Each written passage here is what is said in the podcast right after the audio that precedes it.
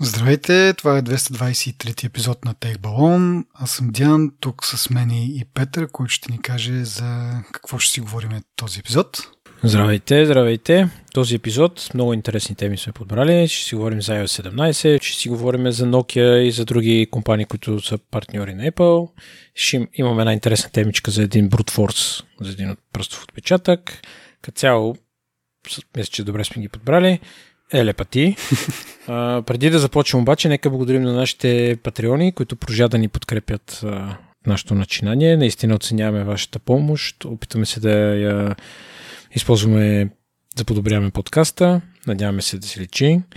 Благодарим. А, всички останали наши слушатели, които искат да разберат какво е това Патреон, каква е тази помощ, как да бъдете вие, може да намерите бележките, в бележките на подкаста.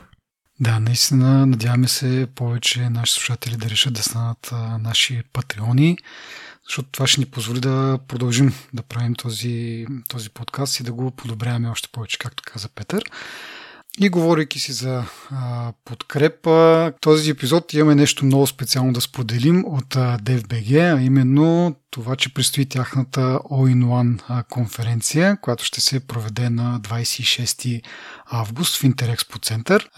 Тази конференция е предназначена да свърже над 1500 участници, желащи да разширят познанията си, да се вдъхновят и да обменят идеи с водещи експерти в IT областта. Слушателите на нашия подкаст могат да си закупят билет с 30% отстъпка, като използват кода TechBallon-30 на български, една дума. А, използвайте линка от бележките на, на епизода, там ще намерите и кода за copy и paste. А, докато пък чакате конференцията да, да й дойде реда, DFBG ви предлага да се гмурнете в океан от IT предложения за изцяло дистанционна работа. Може да разглеждате обяви за Java, .NET, PHP, C и още много други категории може да ги сведете до това, което наистина ви допада и търсите с множеството филтри на, на сайта.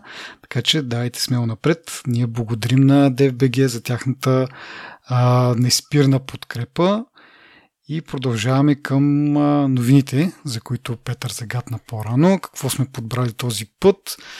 Ами, като за начало, една нерадостна новина – след като Netflix започнаха да гонят акаунтите, които споделят паролите си, са забелязали и са отчели ръст в новите абонаменти в Штатите.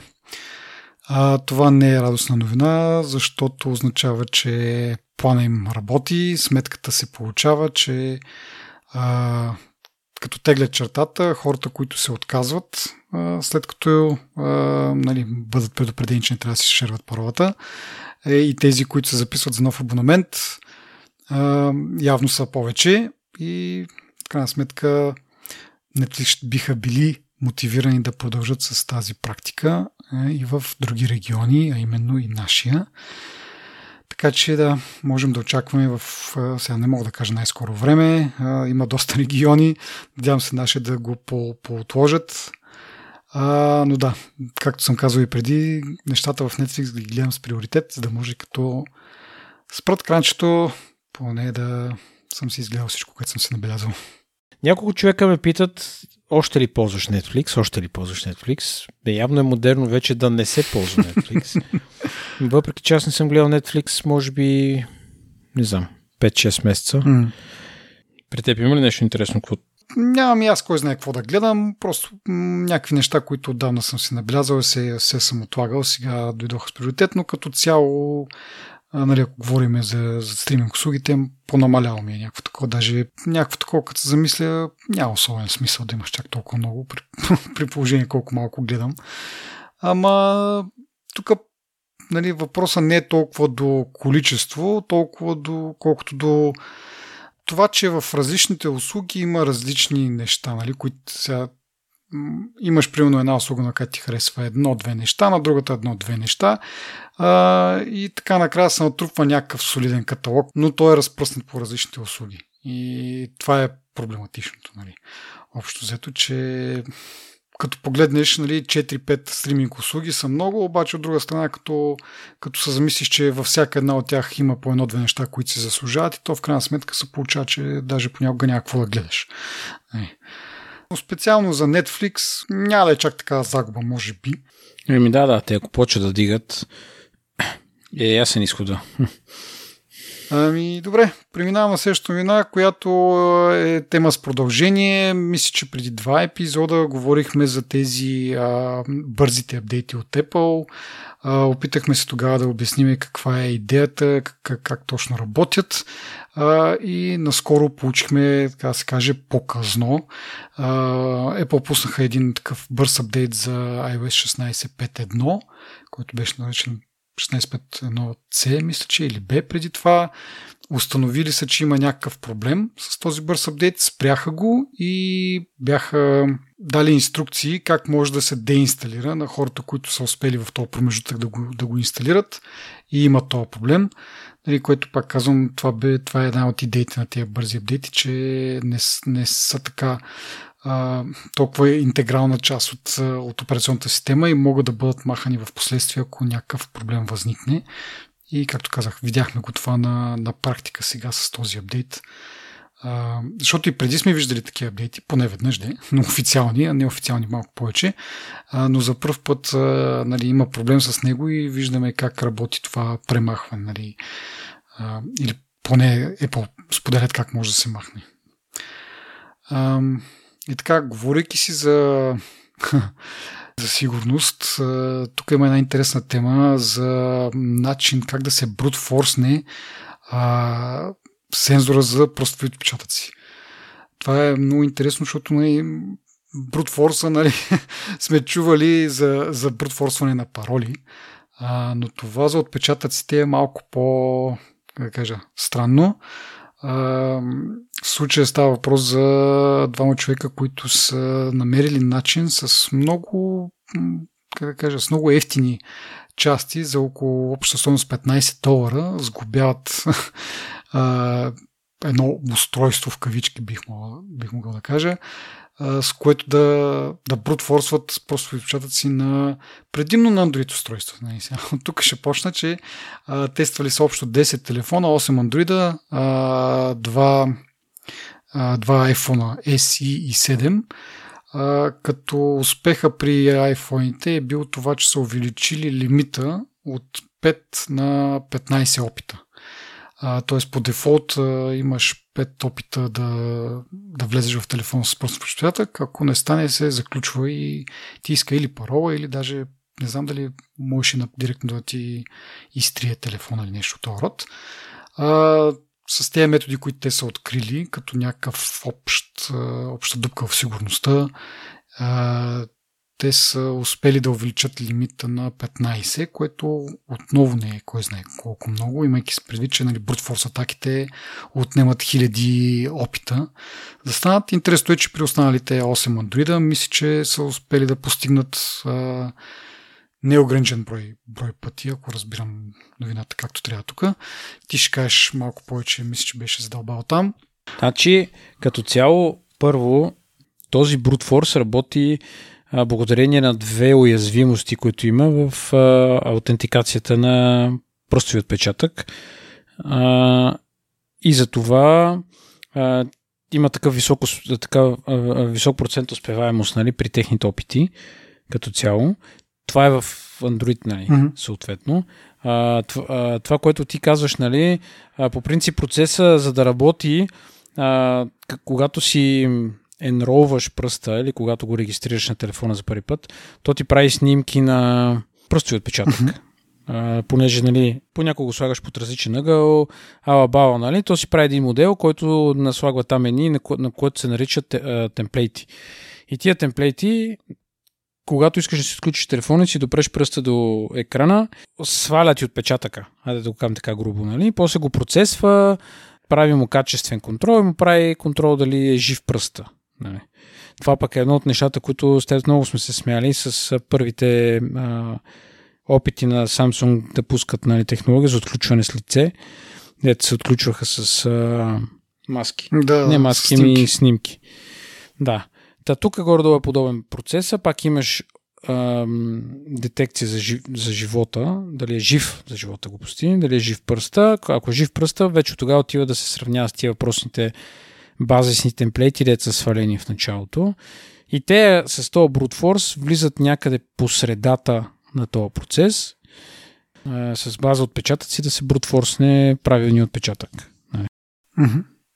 И да, и това работи не само за отключване, разбира се, защото след това вече имаш и да. приложения, банкови и така нататък. Но да, следващата ни тема е отново свързана с, с Apple. Каква изненада? Споделиха, всъщност доста отдавна, ама от, не сме имали възможност пък ние да споделим с вас, такъв доклад за прозрачност за App Store. сега, тук има много данни, колко приложения са отхвърлили, пък колко са били а, обжалвани и колко тези обжалвания са одобрили. Няма да минавам в тези детайли. Интересното от цялата тая работа е, че от 11 държави, които са а, поискали от Apple да, да свали дадено приложение. Една от тях е България, представете си. Това беше най-интересно за мен в този, този целият доклад за едно приложение. Нали, сега от разбира се, шампион е Китай, които над 1000 и, почти 1500 приложения са поискали да се свалят. 1200 от тях са били игри, които в Китай, за да публикуваш игра, за да пуснеш игра, трябва да имаш някакъв специален лиценз. Съответно, тези игри не са имали този лиценз. Останалите са като нас с по 1, 2, 3, нали, втория по, по реквести, мисля, че беше Индия с 15, така че може да се представите колко голяма е разликата. Но както да е, връщам се на това с България, че и ние сме дали нещо на света. Поискали сме едно приложение да, да бъде премахнато. Сега, за съжаление, няма детайли кое е приложението и аз изгарям от любопитство да, да разбера. Предполагам, че има някакъв начин това нещо да чрез някакво искане за, за достъп до обществена информация или как беше това, като ще се води това, да го разберем, но успях да разбера от там деталния доклад, че това е било поискано от Министерството на транспорта и комуникациите, което да, има лойка, те се занимават с тия IT неща и а, причината е било, че това приложение е нарушавало някакви а, конкуренция ли беше, авторски права, нещо, нещо това. А, опитвам се сега пак да го видя това. Ето го. А, Competition Protection Act. Значи да, това е нещо свързано с конкуренцията, правилно. Сигурно е за градския транспорт. Нещо. Както и да е. Мен друго ми направи впечатление. А, първо, а, тази статистика, която те са дали, показва няколко работи. Първо, те имат 39 милиона, а, 36, почти 37 милиона регистрирани девелопери. Mm. Което е показателно, нали? Ти представи си всеки един девелопер да направи едно приложение. Mm, да. Е, не, не, то пише, че имат и милиард и нещо милиона приложения. Така, така. Но аз друго искам да кажа, тези милиони девелопери, дето всъщност постоянно пишат и развиват някакви неща, а, това е, може да го свържим с една тема от преди не знам колко епизода, дето коментирахме колко е ам, залят App Store с приложения и как трудно може да си намериш това, което искаш нали, на практика. Или всъщност ти ако не знаеш какво искаш, как може да се оптимизира цялата тази каша и да ти излезе нали, всъщност нещо интересно да го видиш. Нали. Те го направиха като социална мрежа, може да видиш някакви новини, може да видиш приложението на деня, али бали, а ние знаем, че там има малко а, нали, на нашите хора да побутнем. Да, но това е за 22 година. Не, да, да, да. Това е първия доклад от този тип нали, започвайки от 22 Продължаваме нататък. Сега, тук две, аз, поред мен, тези новини са някакси свързани. Едната е това, че Apple продължава партньорството си с Nokia или а, по-скоро, да, някаква а, сделка за използване на техни патенти. А, те през 2017 са сключили първата такава сделка с изтичащ период до 2023, края на 2023 и съответно рано-рано подновяват да продължат да ползват патентите на, на Nokia, а, като част от тях, разбира се, са 5G патенти. А, знаем, че по така има някаква заявка да почне да си развива собствени такива 5G чипове. Имаше някакъв опит с партньорство с Intel да се отърве от Qualcomm. Не им се получи. А, и за момента са все още с Qualcomm чипове. Очакваш се, мисля, че преди година-две вече да почват да си произвеждат, но явно не е чак толкова лесно. Но пък това продължение на това лицензионно споразумение говори, че явно не са се отказали още и продължават да бъдат тази посока. Другата свързана новина е, че имат друга сделка с Broadcom, които са нали, известни с това, че произвеждат а, такива чипове за комуникация най-различни, дали Wi-Fi, Bluetooth, 5G също. А, та имат а, споразумение с тях и по-скоро някаква инвестиция, която да позволи на Broadcom да развива производство на такива чипове в, на територията на щатите. А, и защо казвам, че може би са свързани? Виждам аз тук една връзка, че с патентите на, на Nokia Apple са си разработили вече някакви чипове и с тази инвестиция към Broadcom пък Broadcom ще почнат да им ги произвеждат. Защото те в момента ползват на готово чипове от а, Broadcom, които те, т.е. Broadcom са проектирали, както и случая с чиповете от типа M и A нещо си. Знаем, че по са способни да развият малко по-различни дизайни, които са оптимизирани за техните а, телефони и устройства като цяло и да постигнат някакви по-добри показатели, да им излиза и по-ефтино, като само дават за производство на, на Broadcom, примерно, да им произведе този чип по, по техни спецификации. Така че да видим кога ще излезне нещо от тези две, тези две сделки. Е, това е което си говорихме на тези срещи на, между Том Кук и а, Ех, как искам да му кажа оранжевия портокал. Този... Кажи му да. Тръмп. Да, дето той много настояваше да се развива, нали, а, да се върне някаква част от производството в Штатите, защото те нали, не са само Apple, но повечето компании аутсорсват навънка. Mm-hmm.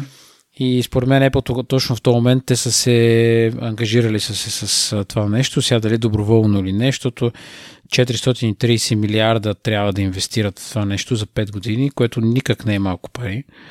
Но това не е само в Broadcom. По принцип те си имат този план, някаква част от тия пари ще отидат в Broadcom, нали, специално свързано с тази новина. но да, като цяло имат, заявили са това желание. То от 2021 мисля, че всъщност започва това нещо. Тези 430 милиарда за, за 5 години до 2026 да ги инвестират в някакви американски компании, в американско производство. И тук в случая съчетават полезното с приятното един вид. Да, ще инвестират, поели са то ангажимент, нали, за да, нали, да пиар и така нататък. Но от друга страна пък, като им трябва някой да им произвежда чиповете, това ще им е, това ще им е полезно. Добре, остана да споменеме, то, то не е само да споменеме, ами да поговорим малко и за новите бета версии на, на операционните системи на Apple. Сега, аз основно съм подготвен за, за iOS да говоря. А, не знам ти дали си инсталирал на, на Mac, на iPadOS и ще споделиш малко по-късно. Де. А, но първо две неща, които нямаме много възможност за, за тестване. Така, първото е, че в iOS 17 се разширява тези а, сигурността при комуникации а, към, в целия свят. Сега, да припомня, тази функция беше, ако да, дете, което ползва нали, iPhone или, или iPad, получава съобщения с, с снимки с а, нецензурно съдържание, а, с помощта на машин learning на самото устройство а, тези снимки да бъдат проверявани и, да, и ако се прецени, че са такива, а, да, бъд, да излезне едно предупреждение за, за детето. Даже всъщност не само като получавам, и дори ако се опита да прати, също, също работи това нещо. Така, това сме го обсъждали, то мисля, че беше въведено в iOS 15, но беше само за, нали, първо за щатите, после за някои други региони. Сега с iOS 17 пристига при всички нас. А, аз сега това го имам в, защото това се нагласа пред, пред Screen Time, функционалността в настройките съм го а, активирал за моите деца, но тъй като те не са с iOS 17, а, не съм много наясно дали ще работи. А, в същото време, нали, то малко трудно е да тестваш дали работи или не работи. Та седиме и чакаме да видим, нали, в крайна случай, като дойде официалната версия в септември месец, щат неща, че работи, но сега ми е малко интересно дали аз като съм на бетата и съм го активирал това, нали, дали то ще работи на предишни версии, тъй като, както казах, то това си е функция от преди две версии на iOS, така че теоретично би трябвало да го има в кода на iOS 16, просто не е активирано за този регион. А, така че малко така сивата област сме тук, но да си знаете, че по дефолт това нещо е активирано. Така че септември месец като дойде и ако имате а, деца, на които им апдейтнете телефона, това ще бъде по дефолт включено. Може и да го изключите, ако прецените. Да? Така, другото нещо, което като си говорихме за, преди малко за кракване на пас-кодове и на, и на фингърпринти, а, в iOS 17 а, не решава този проблем, който преди сме го обсъждали, за, че с пас-код, ако погледнеш на някой през рамото и му видиш паскода, след това може да му смениш и паролата. За съжаление, още това не е решено, но а, правят нещо друго, което според мен намалява сигурността.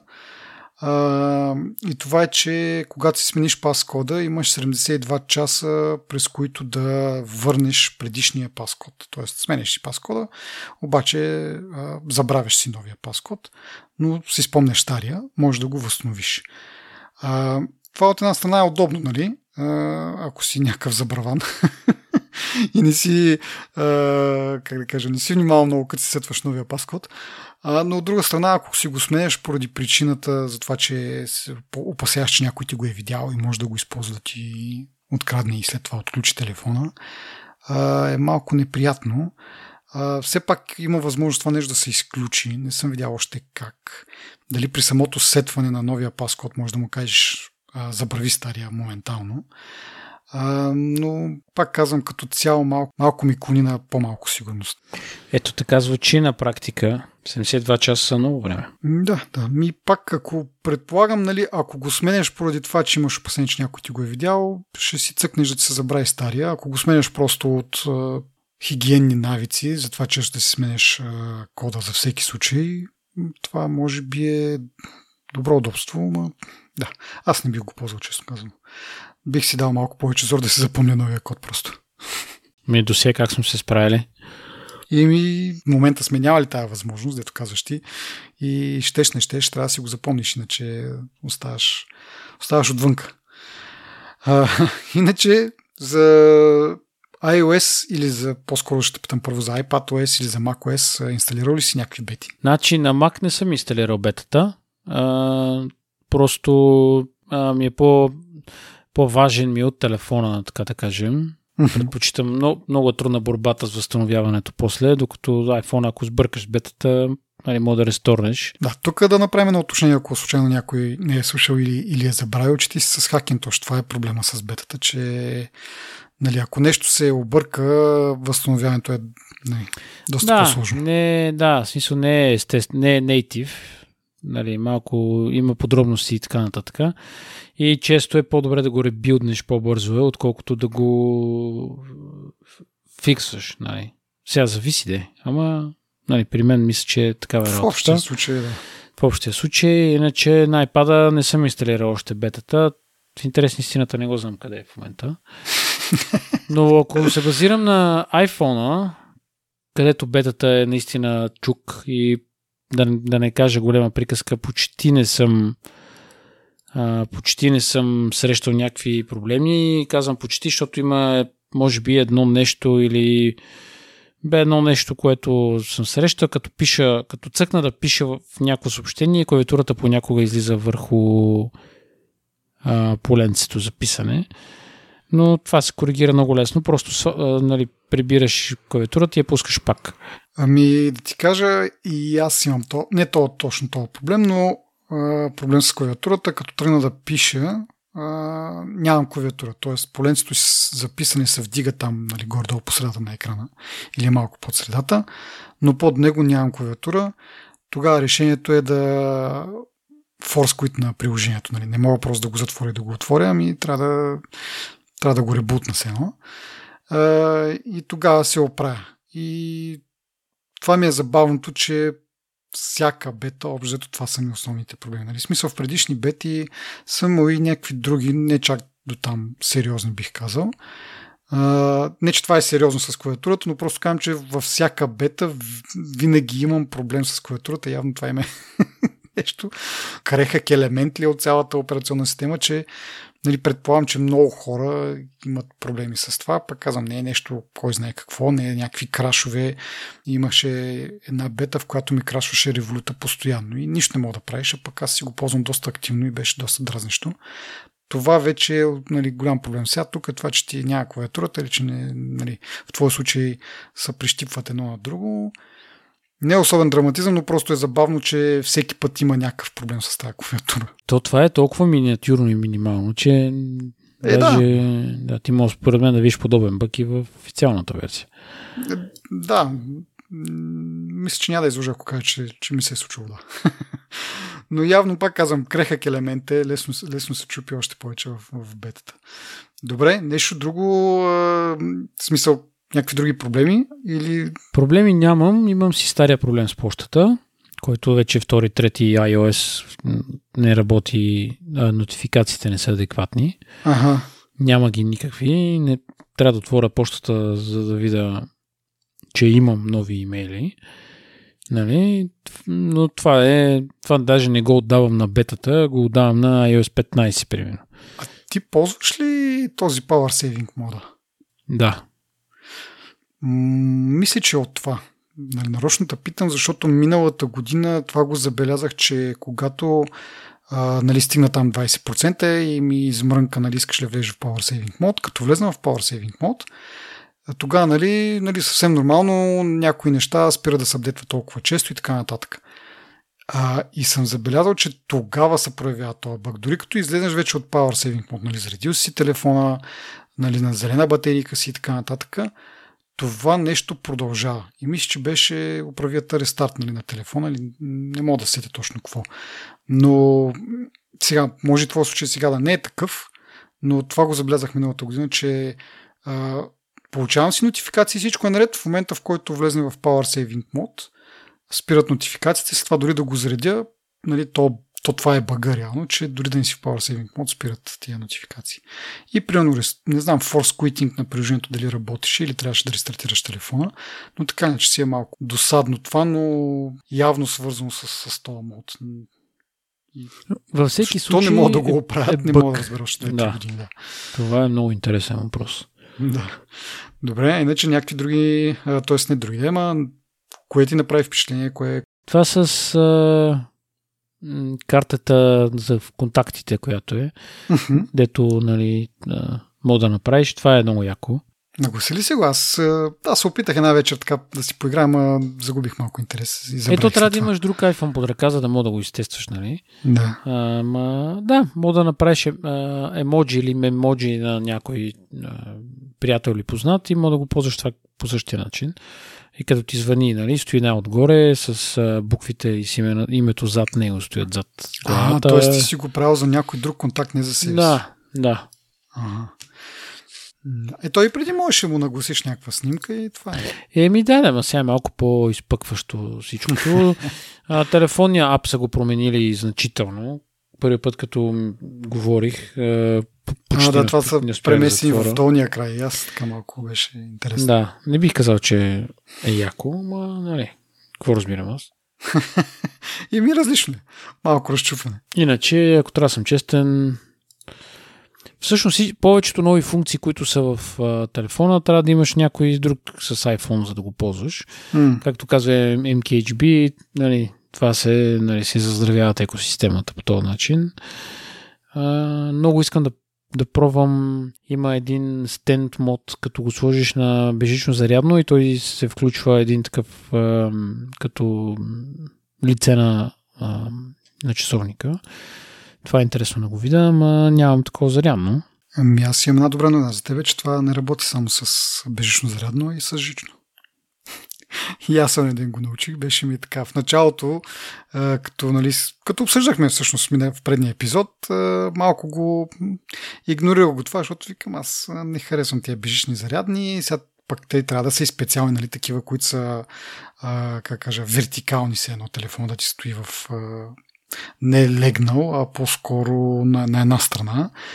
А, и го бях отписал малко като функция, която бих, нали, ми е интересна, но преди няколко дена, 2-3 дена може би, видях, че всъщност това нещо работи.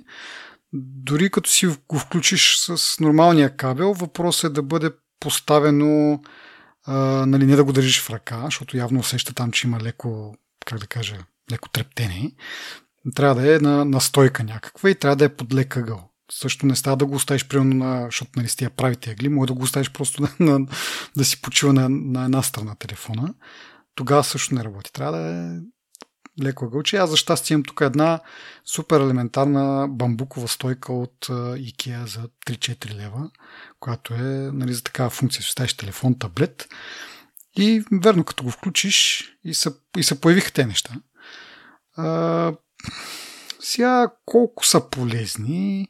Е, не, първо да почна от там, че On, т.е да, това постоянно да ти показва нещо там на екрана. Дали ще е някакъв по-голям часовник или някакви други уиджети, снимки, контрол на дума и такива неща в момента могат да се нагласят. On работи само на 14 Pro. На, на 13 13 Pro нямаш ли го също? На 13 го има On. На 13 го има. Еми интересно, че тая функция с Always On, поне доколкото видях де, е, нали, работи само на 14 Pro което е странно, ако и 13 Pro има Always On дисплей, но е още по-странно въобще защо го има това при положение, че ти си го вързал към зарядно, нали? Смисъл, ня, няма го проблема с това, че ще ти изхаби батерията, дори дисплеят да не е от тези специалните дисплеи, които поддържат Always On, нали? Да, да хабят малко ток. Нали, дори да е iOS, не iOS, ами iPhone 11, при положение, че си го вързал към тока, нали, няма го това опасение, че ще ти падне батерията, ще ти изхаби батерията или нещо от род. Отделно, че той е направен да дали ти може да го изключиш това ден, но в общия случай е направено да се променят уиджетите, които имаш периодично, т.е. няма го и поне за мен да го няма опасението и че ще има някакъв бърнин ефект. Ако да кажем, че тези Always On дисплеи са предвидени да, да не бърнинват толкова много. И ми дори другите OLED, нали, на по-старите телефони, като се сменя уиджета от време на време, не би трябвало да има проблем. Но да ти кажа на мен как работи, нали, аз съм с iPhone 13 mini, като го включиш, показва за известно време това, което си избрал да се показва и след това го изключва, което пак за мен няма особена логика, при положение, че е вързан към тока. Но пък от друга страна е доста чувствителен към всякакви трептенета. Нали, дори не е това почукване на екрана, нали, което е много готина функция от, от iPhone 13, 12. А, дори не е нужно така да, да го почукаш, ми само дори както мисли на бюрото, просто като тропна съвсем лекичко, чукна така на бюрото и той се събужда и показва нали, даденото нещо. А, така че ще има шанс да го използваш, според мен да го тестваш.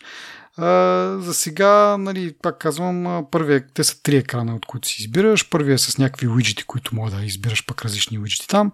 Втория са снимки, там примерно с, от тези, които са ти фичърт, някакви с природа или някакви градове и третият е различни видове часовници, там дали ще е електронен, аналогов, такъв а, световен часовник с а, показвате нали, кога е залезнал слънцето и кога не. А, фенсия такова, поне според мен в началото изглежда някакво такова шаренко и готино, ама последствие, не знам, може би с, ако се развият повече уиджети, някакви неща, примерно да се командват. Примерно, той има за, за HomeKit widget D, може да си командваш някакви неща.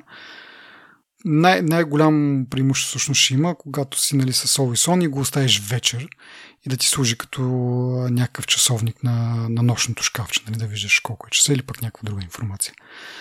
Това може би ще бъде по Е, то това е като като спиш, нали, като се събудиш да видиш колко е часа. Всъщност не само като спиш, като се замисля, докато си работиш нещо, може да си наглеждаш някаква допълнителна информация. Просто за момента, пак казвам сега, часа, нали, около мен аз съм заобиколен с часовници. Нали, имам часовник на ръката, имам часовник на компютъра, така че това няма особено, нали, особено полза за мене. снимките не, аз откакто съм го открил това 2-3 дена са едни и същи снимки, т.е. една и съща снимка. Съответно, бързо омръзва и това нещо. Така че виждам полза, ако нали, когато се нали, third party приложенията си развият някакви а, такива уиджети и да мога да ги ползваш. Контрол, примерно, музика някаква, не знам дали ако има нещо активно да свири по някакъв си негов си начин, някакъв граден уиджет да ползва за такива контроли на, на плейбека. Но да, нещо такова може би ще бъде полезно, да знам. Но така да е. За хората, които нямат а, такива фенси, бежитни зареждащи станции, могат да го ползват просто и с кабел. И това ще работи дори в колата, доколкото разбирам. Като го стига да може да си хоризонтираш телефона нали, на стойката в колата, да е хоризонтален и да го зареждаш. А, да, и там може да ти служи по някакъв начин. М, интересно а, преди да продължа, нали, едно уточнение от моя страна, iPhone 14 е първият телефон с OS on дисплей. А, не знам защо си мисля, че, че 13, ма не, 14 да. е нали, първи. Значи има малко повече логика, но пак да кажа, при положение, че така че зареждаш телефона, единственото, нали, което пак казваме, е това с бърнина, ако са преценили, че нали, не се сменя достатъчно често нещата на, на екрана, за да, за да предотврати бърнин. Друго не мога да си представя като някаква лойка за да не работи. Но както де, да. Ху, нещо друго, което си изтествал, което ти е харесал, което не ти е харесал? Ако трябва да съм честен, първо ми харесва стабилността на, на операционната система. Като цяло, това ми е, беше основната цел или мечта по-скоро, да е по-стабилен iOS, по-стабилен е дори в бета. Иначе ползвам стикерите в чата, те екстри, които са в Messages, а, нали, а, дето са с а, цитирането и отговора. Аз не знам как да го обясня на български язик това. Реплая, който е. Да, да, да. И там, примерно, като имаш дълъг conversation в някакъв общ чат, мога да се да отидеш on топ Стикерите, между другото, аз по принцип нали, съм малко, как да кажа, коментираме тези новости, малко сме с пренебрежение към това с съобщенията, защото, нали, whatever, нали, там нека са кефят децата с някакви новости. И не съм очаквал, че някаква функция в стикерите ще ми хареса толкова много, колкото тия стикери, нали. И си направих цял такъв, защото, нали, сега са махнали там мимоджитата а, и са сложили тази секция да бъде за наскоро използвани стикери и се възползвах да си направя нали, стикери от собствените снимки. Защото, примерно, нали, ние го обсъждахме един път това за, за емотиконките, колко различни вида усмивчици има и така нататък, но има някакви емоции, дето не мога да ги изразя с, с емотикона. В същото време имам някаква снимка, където съм направил някаква физиономия, където се чуя нещо, почесвам се, нали, съм се замислил или изразявам някакъв, някакво недоумение от нещо. И тези неща си ги кътнах и си ги направих на, на стикери. И сега си имам такъв стикер пак с, с реакции, с мене си, нали. И това пак казвам, не съм очаквал, че функция на, на iMessage ще ми бъде толкова интересна, нали? нещо, което ще ползвам толкова, ама а, това някакси ме изненада и си, си ме на кефи и си, както казах, направих си един комплект от различни стикери с, с реакции. Готиното е, че работи с, с всички iOS, защото то го праща като някаква снимка, просто с а, прозрачен бекграунд. Така че, нали, то, то на практика даже от iOS 16 го има, можеш, примерно, в дадена снимка да, да си изолираш обекта, да го копираш и да си го пратиш като съобщение. Само, че тук е улесено с това, че не е нужно всеки път да търсиш а, дадената снимка, която нали, с дадената реакция, просто са ти добавени там в чекмеджето, така да кажа, с стикери. Можеш просто да си ги ползваш на, от много лесно, такова удобно място. А, иначе, другото за, за, за съобщенията е това, че нали, вече го няма или промениха това чекмедженцето с а, примерно камерата, снимката или дори стикерите и някакви други неща за добавяне. Говорихме го това, оказва се, нали, те на самата презентация го казаха, че а, това контекстуално ще ще изкарва на преден план нали, това нещо, което използваш най-много. Тоест най-отгоре, примерно, би трябвало да слага фотос, поне за мен. Защото аз най-често, като искам да пратя нещо в iMessage, да прикача, така да кажа, не е директно да го снимам и да го, да го пратя, е от галерията. Оказва се, че може да си ги нареждаш тези неща. Аз чаках, чаках, нали, ползвам снимки, ползвам стикери, обаче най-отгоре продължава да се седи камерата. Оказва се, че са, като из, извикаш това с плюсчето, нали, е като задържиш дадената опция, примерно фотос, локейшн, какво ще да е, и може да ги местиш нагоре-надолу, така че да си ги поделиш така, както ти е най-удобно. Та да, това исках още да кажа за, за Messages и мисля, че повече нямам там нищо да споделя. На мен също ми харесва новия, новото скришно меню, така да, да се каже. И да, а, предвид, че аз не съм толкова... Не се, не се впечатлих много тия стикери, ама както е. Най-вероятно няма да ги използвам. Как ти казах хилния ден, да. най-много един-два пъти това се изчерпват. Какво не сме споменали? Интерактивните уиджети, мисля, не ги споменахме. Вече уиджетите, примерно ремайндери или Общото всички уиджети са вече интерактивни, няма нужда да влизаш в приложението, за да нали, примерно, ако имаш ремайндър, да го отбележи, че някакъв таск, че си свършил някаква задача, можеш направо от уиджета да го направиш това нещо. AirDrop много искам да го направя, да го тествам, обаче нямам с кой, което около мене. Всичките ми приятели с iPhone не са близо до мене, пък аз съм доста зед за хиляди други работи, не мога да стигна изобщо до такива хора. И така, но това би било интересно да се види. Много ми е интересно, дето нали, тази асоциация с Bump, ако си спомняш едно време да. на приложение, направим впечатление, че паролите все още не са в отделен ап.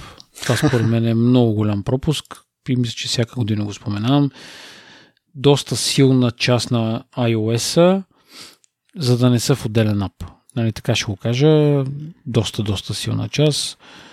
Uh, да, в музиката вече имаш uh, контекст, като слушаш музика, това на ден го забелязах, но като слушаш музика, мога да видиш uh, информация за песента, коя година е, кой участва в нея, кои музиканти, нали, али бали uh, са включени. Казва се View Credits, като цъкнеш на трите точки, мога да, да, да видиш кой го изпълнява, кой е композитор, продуцент и така нататък. И коя година е, нали, съответно, защото аз често се чуда, като слушам някакви песни, коя година са. Това за мен е полезно.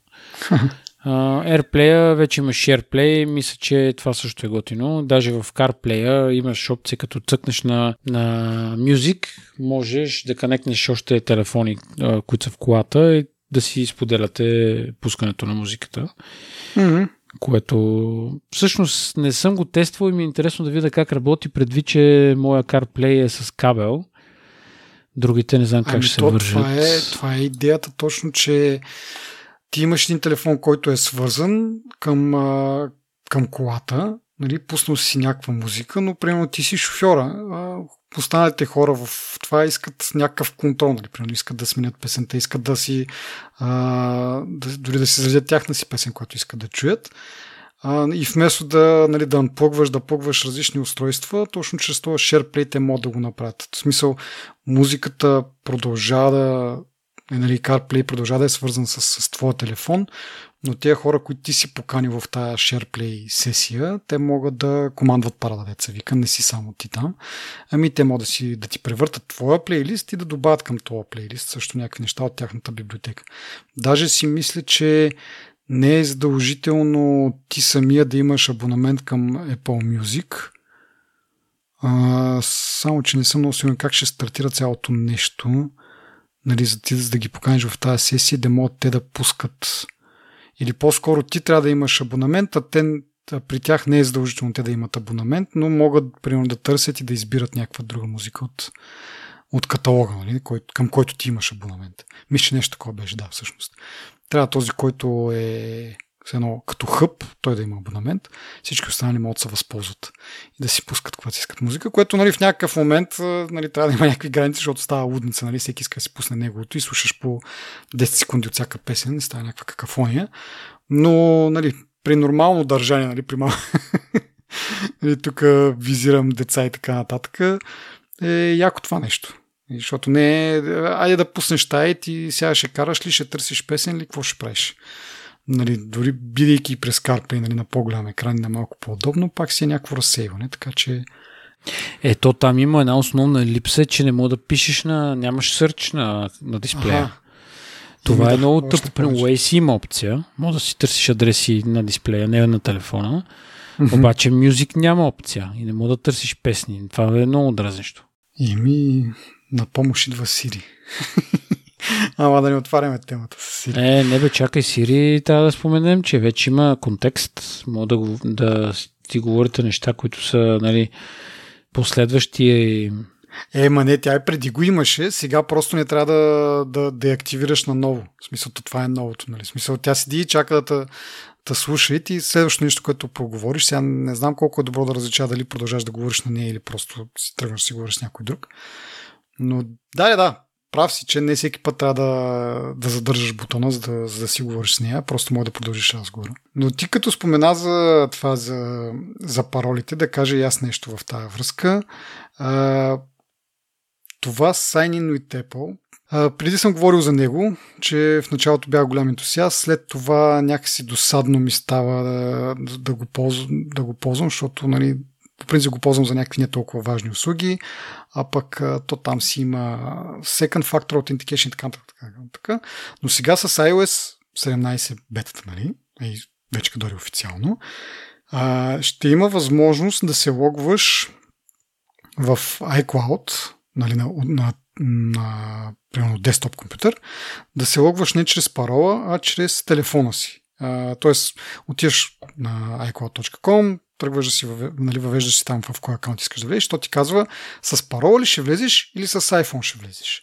Като цъкнеш на iPhone, ти дава един QR код, който го нали, с камерата на телефона нали, просто насочваш камерата на телефона към този QR код, то ти казва искаш ли да се впишеш в iCloud, ти му казваш да и това е.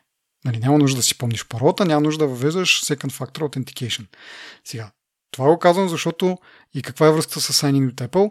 Еми това, че това действа и там. Тоест, дори да имаш някакво друго приложение, което използва Signing от Apple, същата функционалност работи и там. Да кажем, примерно, какво, Strava, Booking, не знам още какво работише и което сега, например, вижте, това се сещам, което аз ползвам с Signing от Apple. Като му цъкнеш това, то пак ти изкарва едно допълнително позорче и ти казва, ето тук трябва да се впишеш нали, в iCloud акаунта си и пак минаваш през същата процедура. Въвеждаш си юзернейма и то ти казва искаш ли с, с парола или искаш с iPhone да се, да се впишеш. Което ти така или иначе трябва да си изкараш iPhone, за да, както казах, да въведеш Second Factor Authentication в предишната схема. А сега го правят така, че нали, просто насочваш камерата, което е много голямо улеснение и малко на мен ми връща ентусиазма и нали, връща полезността в тази функция. Нали, да не говорим, че цялото нещо пак е с паски, с не е нужда да въвеждаш някъде пароли, които някой може да ги види или да ти, да ти откраднат паролата и да се възползват от това нещо. Така че, да, готин плюс.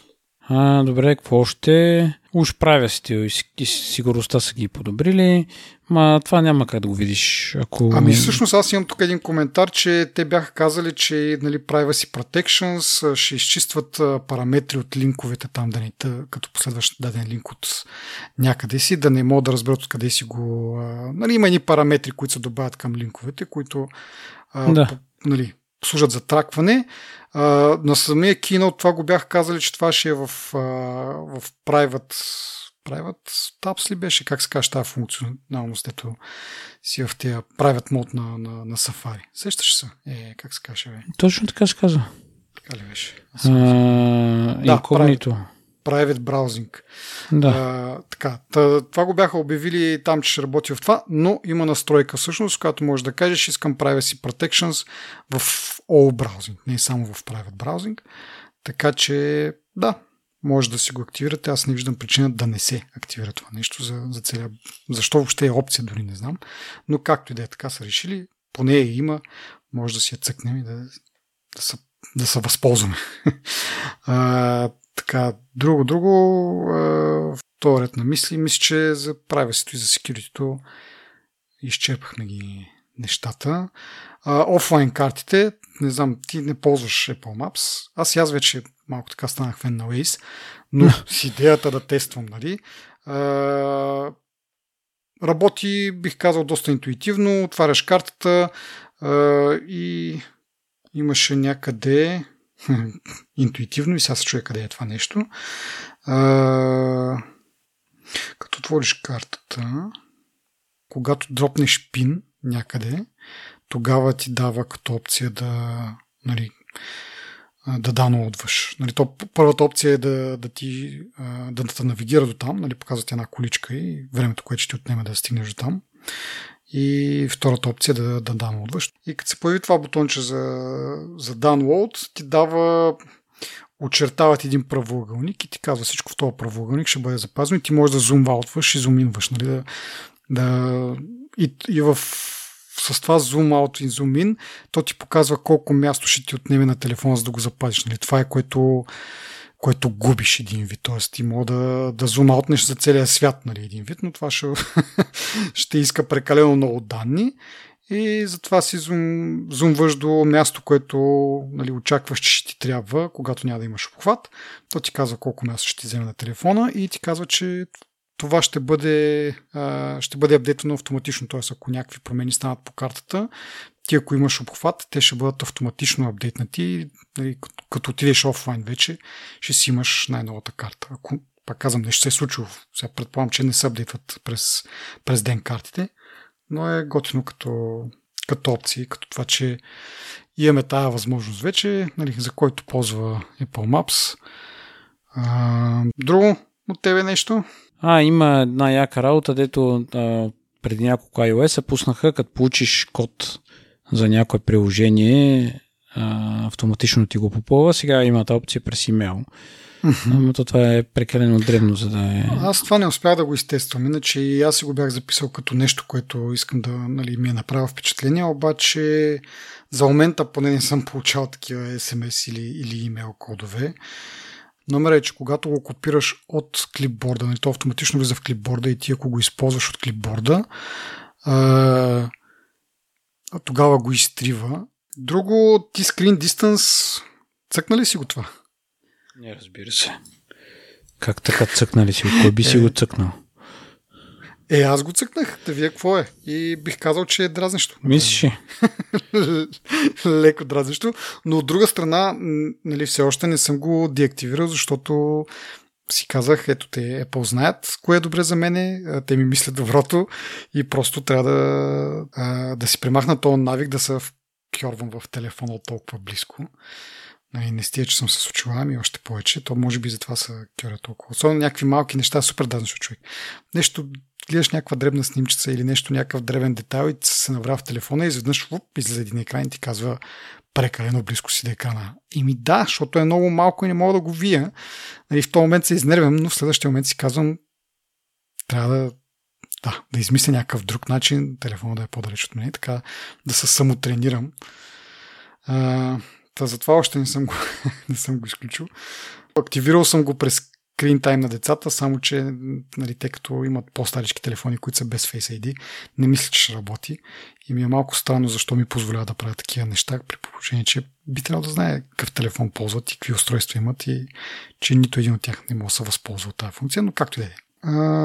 Нещо друго, което исках да спомена преди говорихме с теб за това за разпознаването на обекти в а, снимките. И тогава говорихме, че на мен ми е някакво... А, трудно е понякога да изолираш обекта. Тоест, да, то трябва да се цъкне на определено място. Аз бях, мисля, че намерил цаката, че а, ако обекта има лице, очи, нали, в смисъл е някакво животно или човек, а, най-вероятно ако цъкнеш на, на, тази, на главата някъде, да ти даде възможност нали, да го изолираш, да го копираш, да го ползваш по някакъв друг начин. Сега, когато отвориш снимка с обект, да кажем, искаш да го изолираш, може да се слайпне нагоре, нали, тогава се получава една допълнителна информация, нали, кога е направена снимката, локация и така нататък. И тогава автоматично почва да се очертава този обект, нали, който е разпознат. И те, нали, по много по-лесен начин може да се ориентираш разпознат ли обект или не, защото аз тогава, като го коментирахме това, гледам някакви снимки с някакви неща и сега се чуя костенурка някаква беше. Та костенурка сега разпознава ли я, искам да я копирам, обаче като не знам където точно трябва да цъкна, нали, къде точно главата ли или тялото или нещо такова, ти беше доста фрустриращо. Но сега, както казах, като слайпнеш нагоре просто, то ти замъглява нали, фона, на снимката се замъглява и само обекта остава така един по, по-светъл и една линийка така ходи около него, го очертава.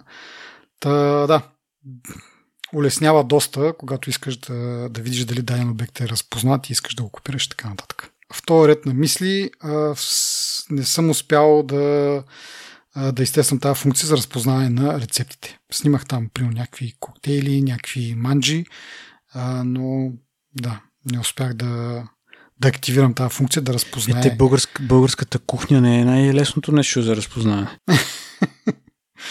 Ами, те да знам. Сега виждал съм някакви приложения, които разпознават мусака, казват ти колко калории има в нея и не знам си какво не знам защо.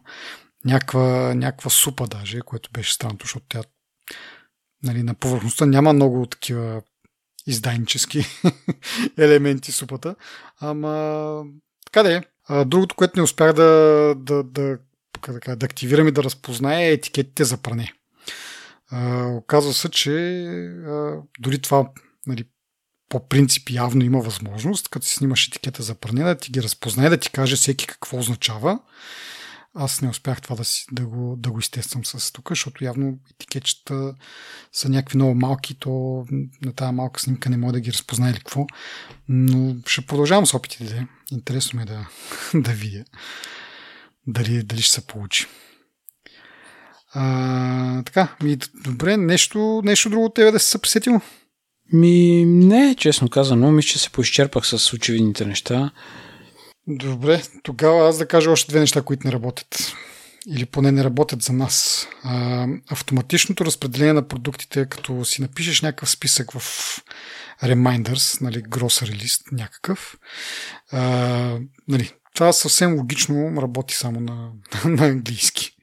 като напишеш нали, мляко, не знае какво е, ама като напишеш милк и ти казва, искаш и тук слага го в отсега с млечни продукти и какво беше другото там. Като напишеш хляб, го слага там към, към съответното такова. Та така де, мисълта ми е, че това се подразбираше, ама беше забавно да, като го изтествах, че да, не, не, не работи до там добре. И в същата линия а, живата, какво беше, voicemail, гласова почта живата. Гласова почта също работи само в някои региони, разбира се, на английски по- повече, може би на някои от другите по-така известни езици, но за в България няма да можем да си го активираме това нещо и да си го ползваме като един такъв съвременен телефонен секретар. А, и това е. Продължаваме да тестваме, като открием някакви нови неща, нещо като заработи, ще споделяме през, през това жешко, жешко лято. Какво ни остава, освен да, да тестваме бетата. И така, добре. Еми, благодарим на нашите слушатели, на нашите патреони и партньори. Ако искате да ни подкрепите, най-добрият начин е да станете патреон но също така може и да ни пишете какво можем да подобрим. Ако всичко много ви харесва, може да ни напишете ревю, което страшно много ни помага да достигаме до, до нови хора, които не познавате. Ако пък искате, може да се похвалите на вашите познати в социалните мрежи или пък на живо. Благодарим и до следващия път. Чао!